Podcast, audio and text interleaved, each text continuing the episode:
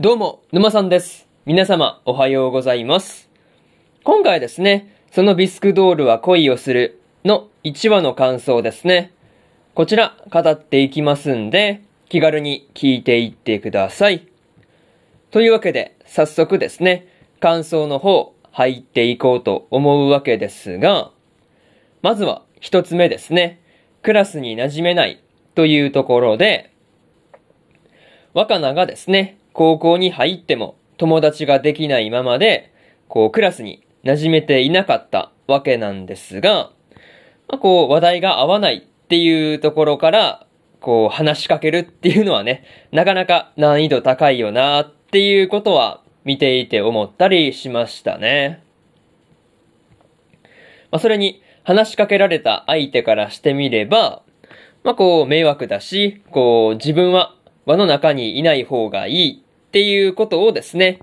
こう若菜自身が思ってしまっているっていうところもですね、やっぱり余計に友達ができにくくしている要素の、こう一つではあるのかなっていうことは思ったところではありますね。まあ、とはいえ、小学生くらいの時にですね、ひな人形が好きだっていうことを、まあ、こう、女の子からですね、こう、気持ち悪いっていう風に言われたことが、まあ、こう、そもそも今の友達ができていないっていうところに繋がってくる、かの、まあ、繋がってきてるというか、まあ、そもそものきっかけだったりするんじゃないかなっていう感じでした。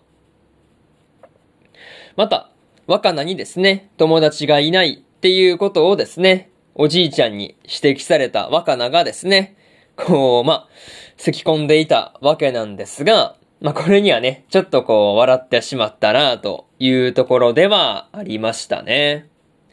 まあ、でも、おじいちゃんもね、こう、よく見抜いたなっていうところではありました。まあ、そういうところで、まず、一つ目の感想である、クラスに馴染めないというところ、終わっておきます。でですね、次、二つ目の感想に入っていくんですが、別世界の住人というところで、若菜がですね、学校でマリンと何度か話したりしていたわけなんですが、こう、一度目の若菜の机にこう突っ込んできたっていうところはですね、さすがに何事っていう感じで結構びっくりしたところではありましたね。また、二度目の掃除当番の時にはですね、若菜が一人で掃除をしているっていうのを、まあマリンがね、手伝ってくれていたわけなんですが、その時の自分の気持ちは自分のために言わなきゃダメだよっていう言葉ですね。まあこれが結構印象に残っているセリフだったりするという感じですね。まあそれと、若菜はですね、まあこう掃除を、まあ、するっていうことで頼られているっていう風にこう感じていて、まあそれをこう、まあ口にもしていたわけなんですが、まあこう、それはマリンからすればね、こう、バシられてるだけだっていう風に指摘されていたわけなんですが、まあなんていうかね、こう、その指摘もごもっともっていう感じではあったんですが、まあすごい見ていて爽快な感じでした。まあにしてもね、こう、若菜がマリンをですね、こう違う世界の住人だっていう風に思っていたわけなんですが、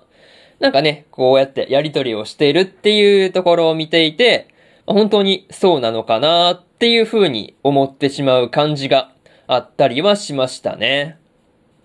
まあ、そういうところで、二つ目の感想である、別世界の住人というところ終わっておきます。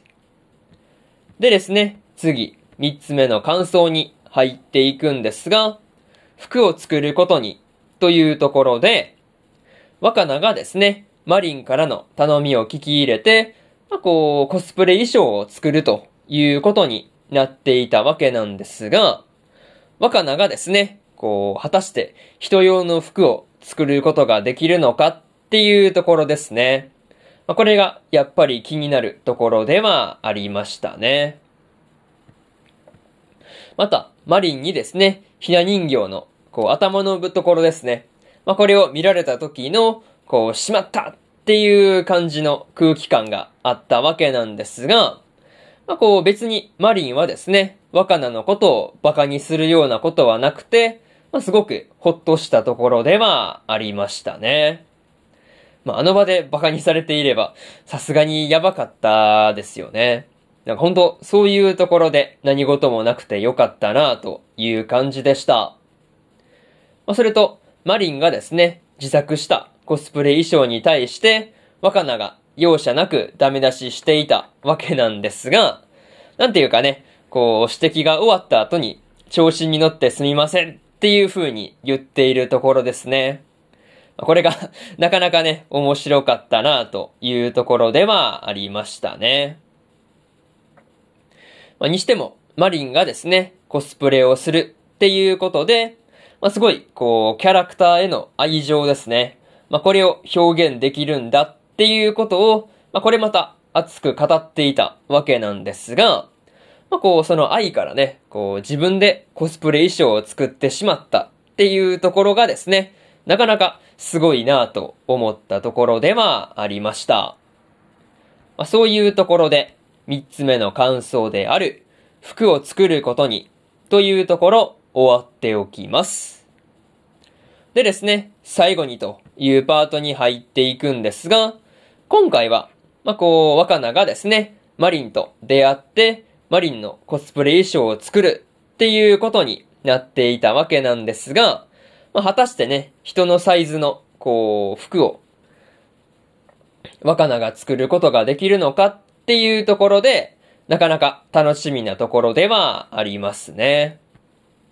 また、マリンがですね、キャラへの愛を語っているシーンも見ていて楽しかったんですが、まあ、個人的にね、イケメンにナンパされた時に、こう、推しを馬鹿にされたっていうことで、まあ、きっちりね、こう、言い返してるっていうところは、すごいなという風に感じたところではありました。まあ、それと、若菜のことをですね、気持ち悪いっていう風に言った少女との仲直りとかね、まあ、後々の話で出てきたりするのかなっていうところで、個人的には気になっているところではありますね。まあ、何にせよ、次回からの話がどうなっていくのか、今から楽しみで仕方がないですというところで、今回のそのビスクドールは恋をするの1話の感想ですね。こちら終わっておきます。でですね、今日は他にも2本更新しておりまして、東京24区の1話の感想の前半と後半ですね。えー、この2本更新してますんで、よかったらこっちの2本も合わせて聞いてみてくださいという話と、明日はですね、スローループの第1話の感想と、プリンセスコネクトリダイブの2期ですね、の1話の感想、そして、えー、ワッチャプリマジの特別編の感想ですね。